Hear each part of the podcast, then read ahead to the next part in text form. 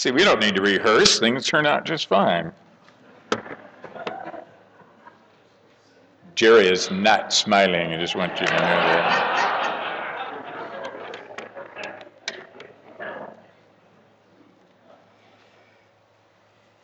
Well, it's a happy day. The uh, Rejoice concert went very well last uh, last week, and uh, uh many people were gathered here, and we had a joyful time, and uh, many good memories that came out of that. Um, much good food and fellowship. New friends were made, and uh, God was glorified throughout that. And um, we put up the Rejoice sign. Sandy painted that several years ago, and and it is one that uh, hangs in my study, and it is a great one to bring out for us to celebrate this, uh, this day of joy. And you've already noticed that our scripture lessons, too, have, um, have brought up joy and singing and, uh, and given us some good reasons to, uh, to answer questions that might pop up in our minds as we live in a time that is not always so very joyful. Why should we be joyful? Or where does this joy come from? Or how can we sustain this joy in our lives? Is this God's will that we would uh, be joyful? Um, and we, uh, we have before us uh, four passages from the scriptures, and uh, maybe each of them present a bit of a portrait, a portrait of, uh, of joy. Now because uh, because joy is evident in creation, joy is evident in humanity, joy is evident in people of faith, joy is evident in people who wait for the coming of the Lord. Portraits are an interesting uh, thing to think about. Uh, in our day, we have our cameras and our iPads. We can take instant photos, and if we look at them and we don't like them, we say, No, no, go back there. Um, you've got to smile. It just has to be a happy picture, and we can try them again. Uh, there were some pictures that were taken after the concert on on Sunday, and um, and that was the pattern that was followed. Several were snapped until until one was maybe okay or the best one, and that one would be sent around to uh, relatives maybe in other parts of the country or the world, or maybe end up on a Christmas card or, or part of the family archives for, for years to come. But with a portrait, with a portrait, I understand that uh, an artist who is skilled in that in that kind of painting is commissioned to come and, and spend time with the person, to, um, to see the person uh, in their daily life, to see them maybe in a, a public setting if it is a public sort of person. And then over time, they start to make some sketches. And then gradually, with more time, they, they would fill in the sketches with, uh, with the different shadings and uh, only the nuances that the artist had seen and maybe hadn't been evident to, to family members or even the person themselves. Uh, I watched a program where, where part of the program was uh, a portrait artist was commissioned to, to paint a, a portrait of Winston Churchill uh, while he was prime minister. And uh, uh, they thought this would be a great honor for him, and his portrait would hang in the, in the halls of, uh, uh, of, the, of the government there in United Kingdom. And the day came after the portrait artist had spent uh, months with him and finally finished his own work where it was, it was unveiled. And Winston was aghast and he said, That's not me. That's not me. I won't have it. I won't have it. And, uh, and uh, he was just disgusted with it and uh, kind of put a damper on the celebration that day. Um, people were kind of used to that, being around Winston and uh, I guess uh, part of the program was, I imagine this is true, that uh, um, uh, that when when Winston when Winston fell sick and and, and died, that uh, um, that his wife burned the portrait uh, in out back behind the house, um, in compliance with his wishes that he didn't want the portrait to hang or be a representation of himself. Uh, the artist had seen something in, in Winston. maybe beyond his physical features that, uh, that he, he painted into, in, into the, the picture. It did not match what, what Winston saw himself. And so he, he was disgusted with it. He wouldn't, couldn't accept that. It was something that was completely unacceptable to him.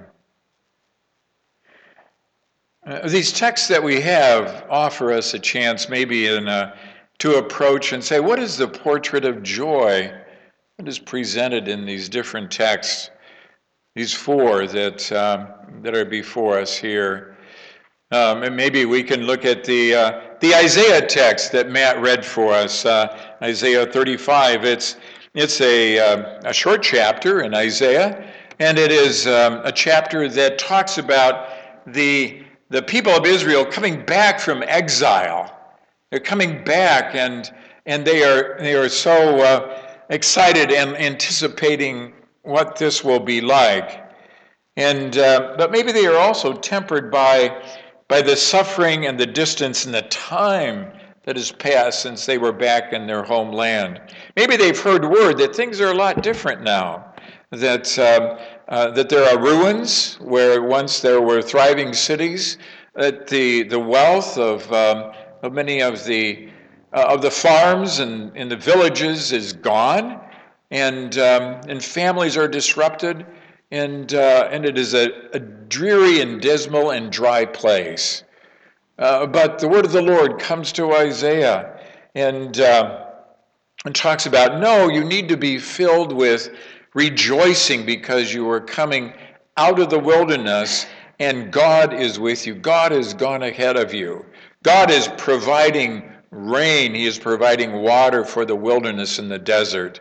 This literally was true, but it also was something that was a metaphor for their lives because it meant that there were crops and it meant that there were wildlife. It meant there were grazing pastures for their animals and their herds. They were all good things that were going to be waiting for them because the Lord God would provide that. And they, they're encouraged to, to rejoice with joy and singing. Things get very specific here. The glory of Lebanon shall be given to it, the majesty of Carmel and Sharon. They shall see the glory of the Lord and the majesty of our God. The joy will be because God has been providing.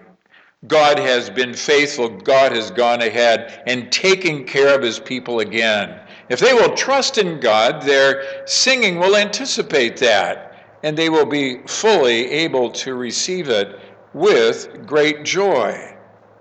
As we keep looking at this, at this chapter, we start seeing some other, other themes that turn up elsewhere in the Bible, too. Strengthen the weak hands and make firm the feeble knees.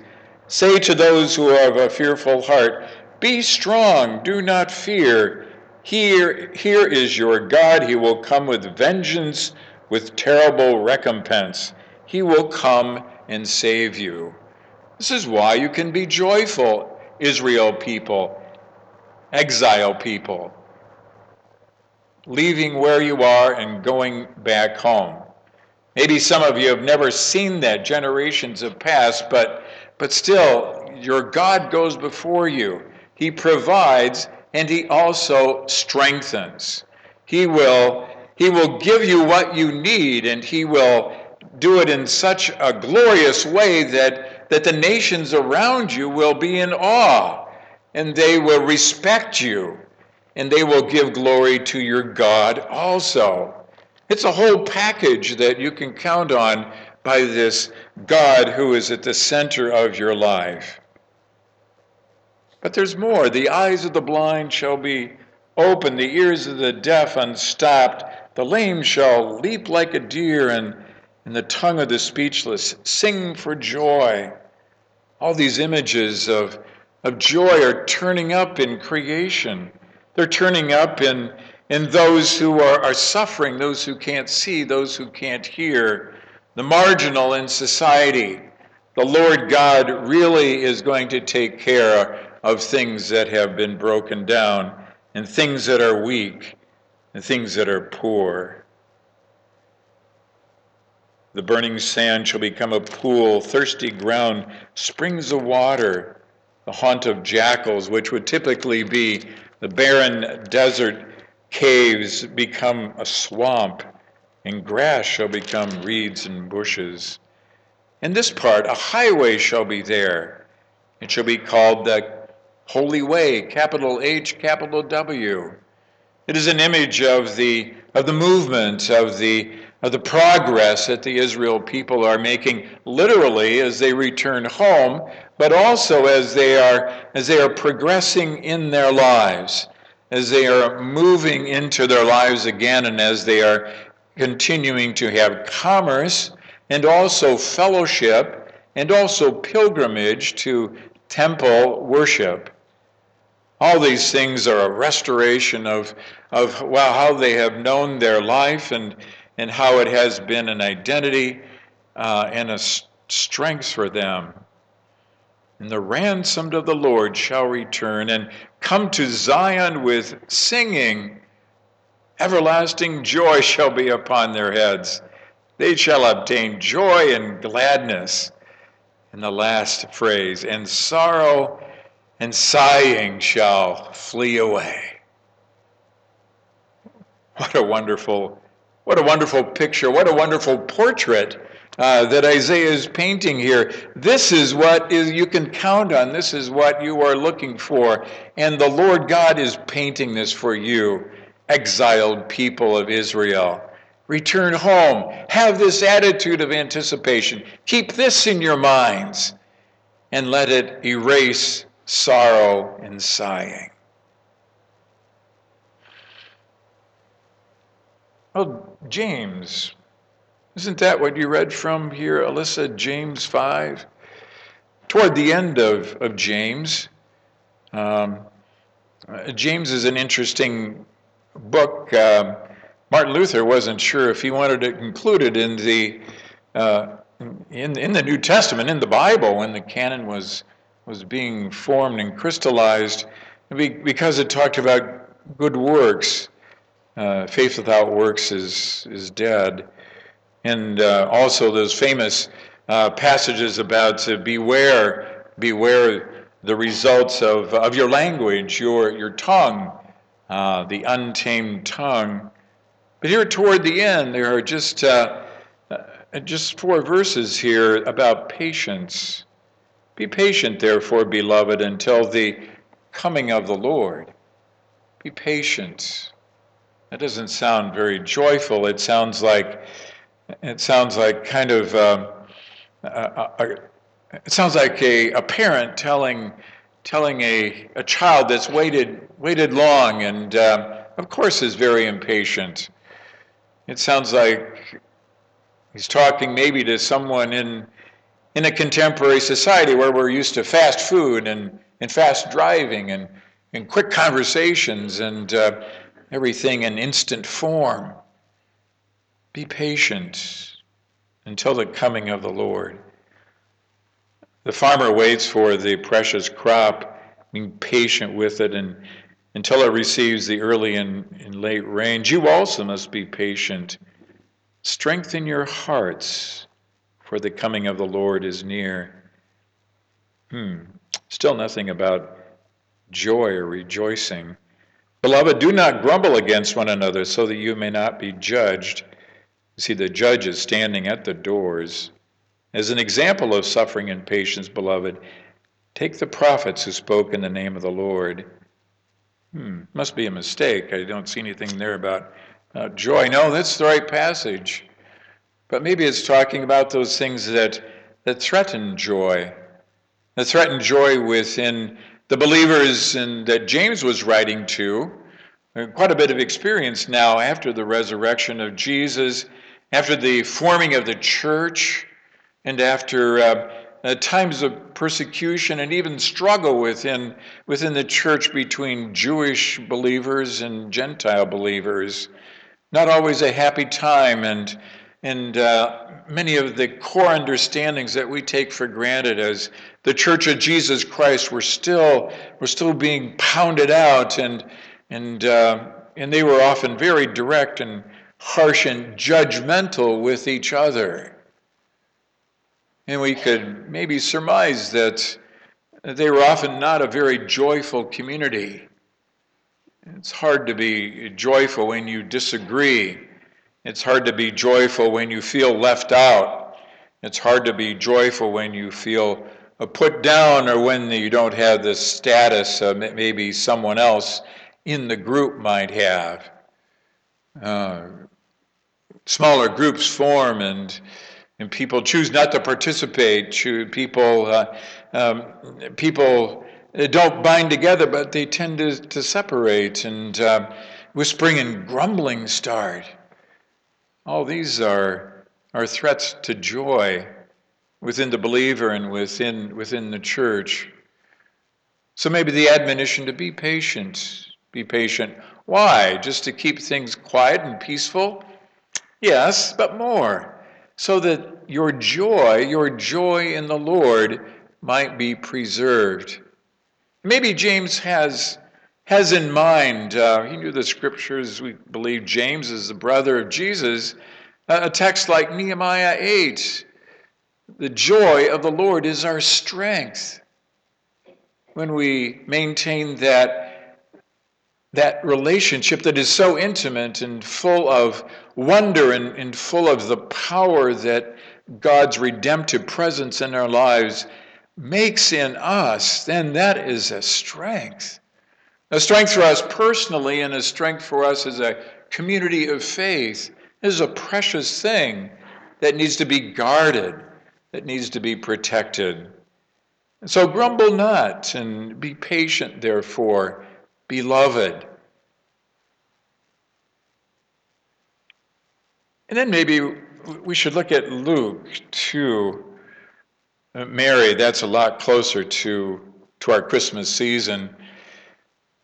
This song that, that Alyssa read for us is called the Magnificat. It's, uh, it's kind of a Latin word that, uh, that appears in the in the Latin rendering of, of this song, my soul magnifies the Lord, and my spirit rejoices in God my Savior. Ah, we, we're right at home now in the topic of joy. We have Mary, the, the young teenager who was, who was great with child. She is pregnant, and, and the angel has told her that the one who is within you has been conceived by the Holy Spirit, and he will be the Messiah. And, uh, and she has consented and she has, and she has received this not only as her lot in life, but her call and a, and a wonderful joy in the gift that it has been given to her. She goes to the hill country to see her cousin Elizabeth. And as she is there visiting her, then the child that is within Elizabeth's body uh, leaps in recognition um, of the child that is growing in Mary's body. And if we look back on those verses, we didn't read them. Elizabeth said, As soon as I heard the, the sound of your greeting, the child in my womb leaped for joy. Leap for joy. It's a joyful awareness of truth that is that is that communicates even from from womb to womb. I'm way out of my field here in area, so I don't know what else to say about that. But that seems like that's really important, and uh, and seems like that's uh, that's something of, that, that is in the realm of God, intimacy and in relationship in those who believe and follow and receive and cultivate the joy of the Lord. It becomes their strength. It becomes a means of communicating in a new level of acceptance and grace, mercy and truth with one another. Mary stayed with Elizabeth for three months, and, uh, and this was a song that she sang, and maybe she told Luke about this song, maybe Elizabeth did, but it's been recorded here, and and as we heard, it, it said for us today, maybe we thought, oh, that sounds a lot like Isaiah about the, uh, the, the, the rich being sent on their way, about the, the poor uh, being cared for, uh, about those who are weak and those who are powerless, um, having, having new life and, and new rights and uh, a new reason to be joyful. Uh, further down in this song here, he, he has brought down the powerful from their thrones and lifted up the lowly. He has filled the hungry with good things and sent the rich empty away. He has helped his servant Israel in remembrance of his mercy, according to the promise he has made to our ancestors. Hmm. And we have to say, that sounds kind of revolutionary. And it is. It is. Jesus in Luke 4 would, would echo that in, in his coming out sermon in sermon in the in the synagogue. Um, William Temple, when he was Archbishop of Canterbury, told his missionaries to India, whatever you do when you read Scripture, do not read Mary's Magnificat. Do not read that in India because you will get into trouble. You will be arrested because it is so revolutionary. He has brought down the powerful from their thrones and lifted up the lowly, sent the rich empty away.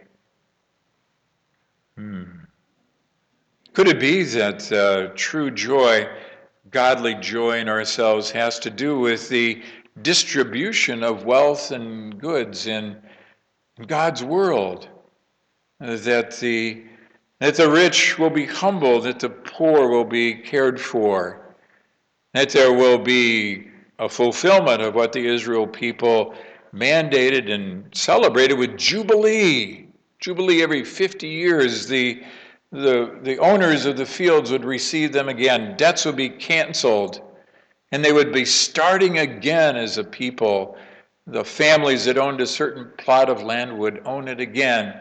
Maybe in spite of the misfortunes, in spite of the trouble, in spite of the bad decisions, in spite of all the things that happened in life, and they had lost their land, no, it would be restored to them intact people of Israel knew that that was coming and they knew they could look forward to that. Think how that would change their attitude toward each other. And think how that would bring peace. Think of how that would preserve the joy in their being together. Mary, if Mary sang this song, she sang it to, uh, uh, to the child within her. And and we know ourselves now that, that mothers that, uh, that sing, the, the child knows the mother's voice. And, and even there's, there's some studies that show that the songs that the mother sings during that period of gestation are songs that the child loves when they are born and when they start growing up. There's a recognition, and knowledge in their own fetal brains that, that registers um, the tunes and the in the sentiments, the tone of the songs that that the mother sings, lullabies, or maybe maybe hymns of faith. And you can imagine maybe that Mary, in singing this song, has been a part of the influence on Jesus in his life, his system of values, his joy in relationship to God Almighty. One, two, three. Oh, wait a minute. There's a fourth one. Oh, yeah. Yeah, the one that Matt led us in uh, Psalm 146. 146. Does this have any lessons for us? I remember that there was rejoicing in this. Praise the Lord. Praise the Lord from the heavens. That's 148. You knew that, didn't you? I will praise the Lord as long as I live. I will sing praises to my God all my life long. Do not put your trust in princes and mortals in whom there is no help. When their breath departs, they return to the earth. On that very day, their plans perish. Happy are those whose help is the God of Jacob, whose hope is in the Lord their God. who made heaven and earth, the sea, and all that is in them, who keeps faith forever, who executes justice for the oppressed, who gives food to the hungry. Some of these themes we've heard already in these other texts, but there's one maybe that uh, hasn't been surfacing there. I will praise the Lord as long as I live. I will sing praises to my God all my life long.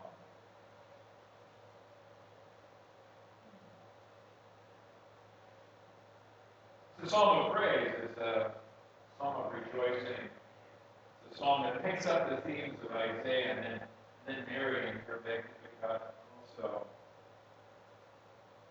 Again and again it says, the Lord does this, the Lord sets, the Lord opens, the Lord lifts, the Lord loves the righteous, the Lord watches the strangers. He upholds all these verbs, active verbs.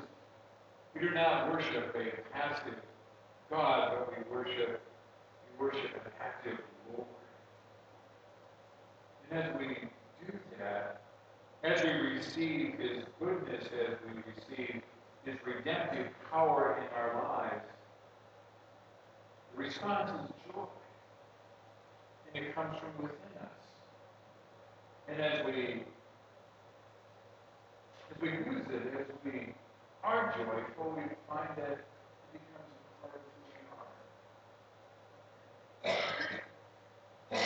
praise the Lord as long as I live.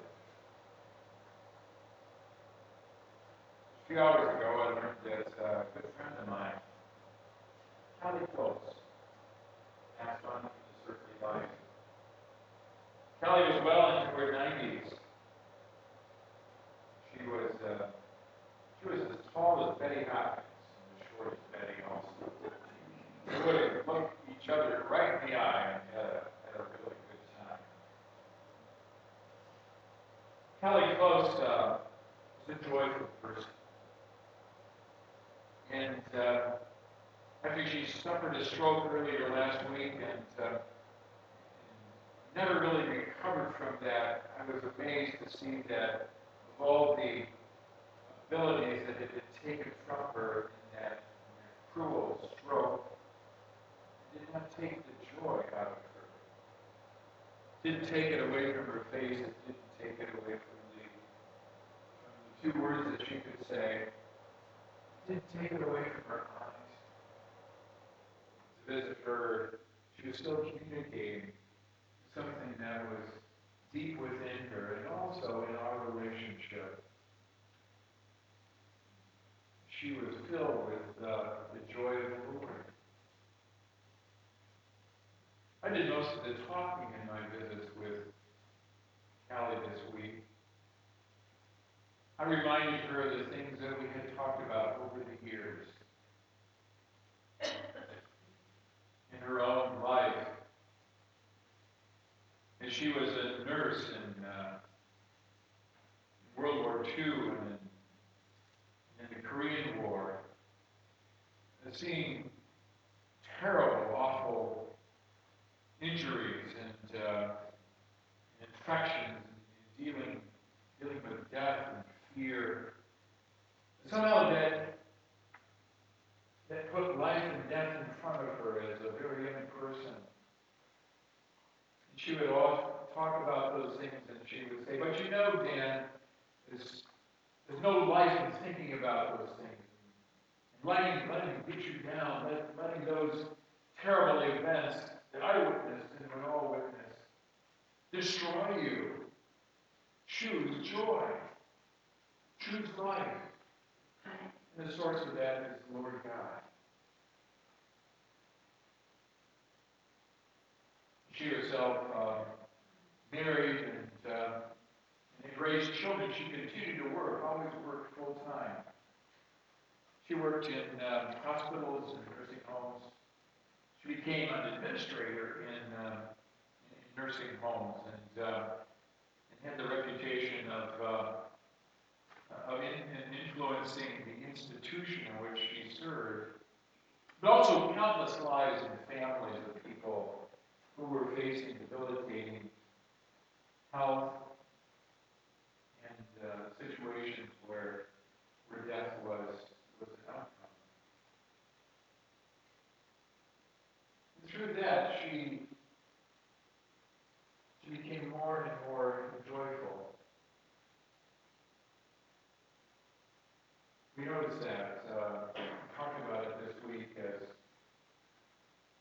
we were reading the changes that had happened to Callie. And told stories how she would be the first one to, to cheer up a, a group of people with a little saying or something like, oh, this day is too short to, to grumble about it or to, or to be sad. Let's do something else. Let's sing. Let's play a game. Someone tell a joke. She loved to laugh, and persistently she did that, and showed on her face. The resting posture of her face was a smile.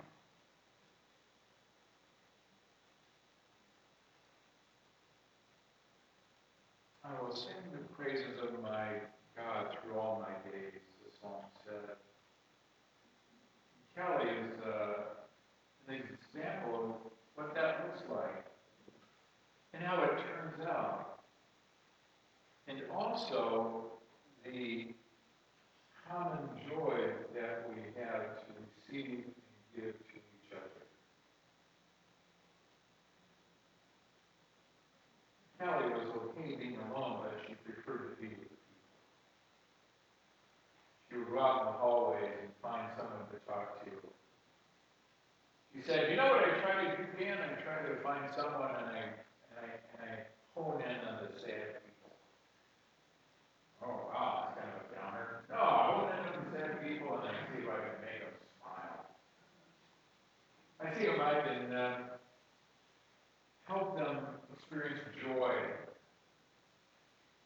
And I consider it a good conversation if we're laughing together and uh, then I move on to someone else who seems to be having a sad day.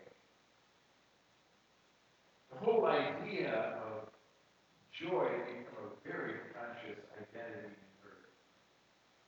And because it was that way, it wasn't something that was kept to herself. That would be her own honor, she would say. But it needs to be shared. shared. And in the sharing, it, it grows. In the sharing, it gets, gets more and more happy and it becomes more and more strong. That's what the joy of the Lord is our strength, is in the sharing. Maybe you know a Callie in your own life. Or remembering Betty, maybe I just talked about her as being as tall as Callie was. The gift of joy invites us to do that. To celebrate the gift of lives in our lives, lives that have been completed and lives that are still in our midst. Precious gifts. Not to be exploited, not to be used, not to, not to serve our, our selfish needs, but to share the joy of the Lord. And to realize that there is reason and source for that in the love of God in Jesus the Christ, who came and comes and will continue to come because he loves us so. The Lord add his blessing to these portraits that we've had today and maybe to the openings that we can see in our own lives to be portraits of joy as we continue to make our way to that. Amen. Lord God, I pray for, uh, I pray for us. I pray for the health of our joy individually and also the congregation. You know that we love to laugh and you know that we enjoy each other's presence. And yet we know that, uh, that there are, are setbacks and, and there are strains and there are relationships that uh, maybe are undeveloped or need mending. for the sake of the joy that was set before you, Lord Jesus, as you made your way to the cross. Help us to, uh, to practice that joy with each other, that we might be able to be, as you would, uh, to bring new life, to bring encouragement, to bring forgiveness, all those things that we wrap up in the word redemption to each other. We pray that this Advent season will be a season uh, to glorify you with that kind of behavior. We pray that, uh, that we might even have the initiative to, to seek out the sad and the, and the sorrowful, the sighing, um, and to give of ourselves there with listening, with joy, with the love of God. We pray for those in our midst who uh, are struggling with their health. We continue to pray for David Graham. Uh, we pray for Julie, as faithful sister, as she tends to him and encourages him and gives him her joy, her joy in the Lord. We pray for Lynn she recovers from pneumonia. Thank you for healing that's happened some of our bodies from knee replacements and hip replacements and all manner of things that, uh, that have fixed our, uh, our, our physical beings. We pray for healing power to be at work. We pray for uh, for these days of ministry in the church, for events yet ahead with new confidence and new joy, we move toward those to be a church of hospitality and generosity. We pray for our community, for the nation, for the world, that, that more of the vision of Isaiah might be part of, of our whole world, our whole globe, and we would not be so focused on our individual tribal needs, but that we would see things through your, your eyes and pray that we would be one before you, humble and joyful in your persistent love. We pray for we pray for those especially uh, who can't identify their their mayonnaise uh, for uh, unsettledness within themselves. We pray that you would give them light, through a word of encouragement, maybe through an affirmation, something that would be a light to their path and a lamp to their feet. Now, lead them to Scripture. Lead them to pray. Help them to reconnect or connect for the first time with who you are, God of hope, God of peace, God of joy. We will glorify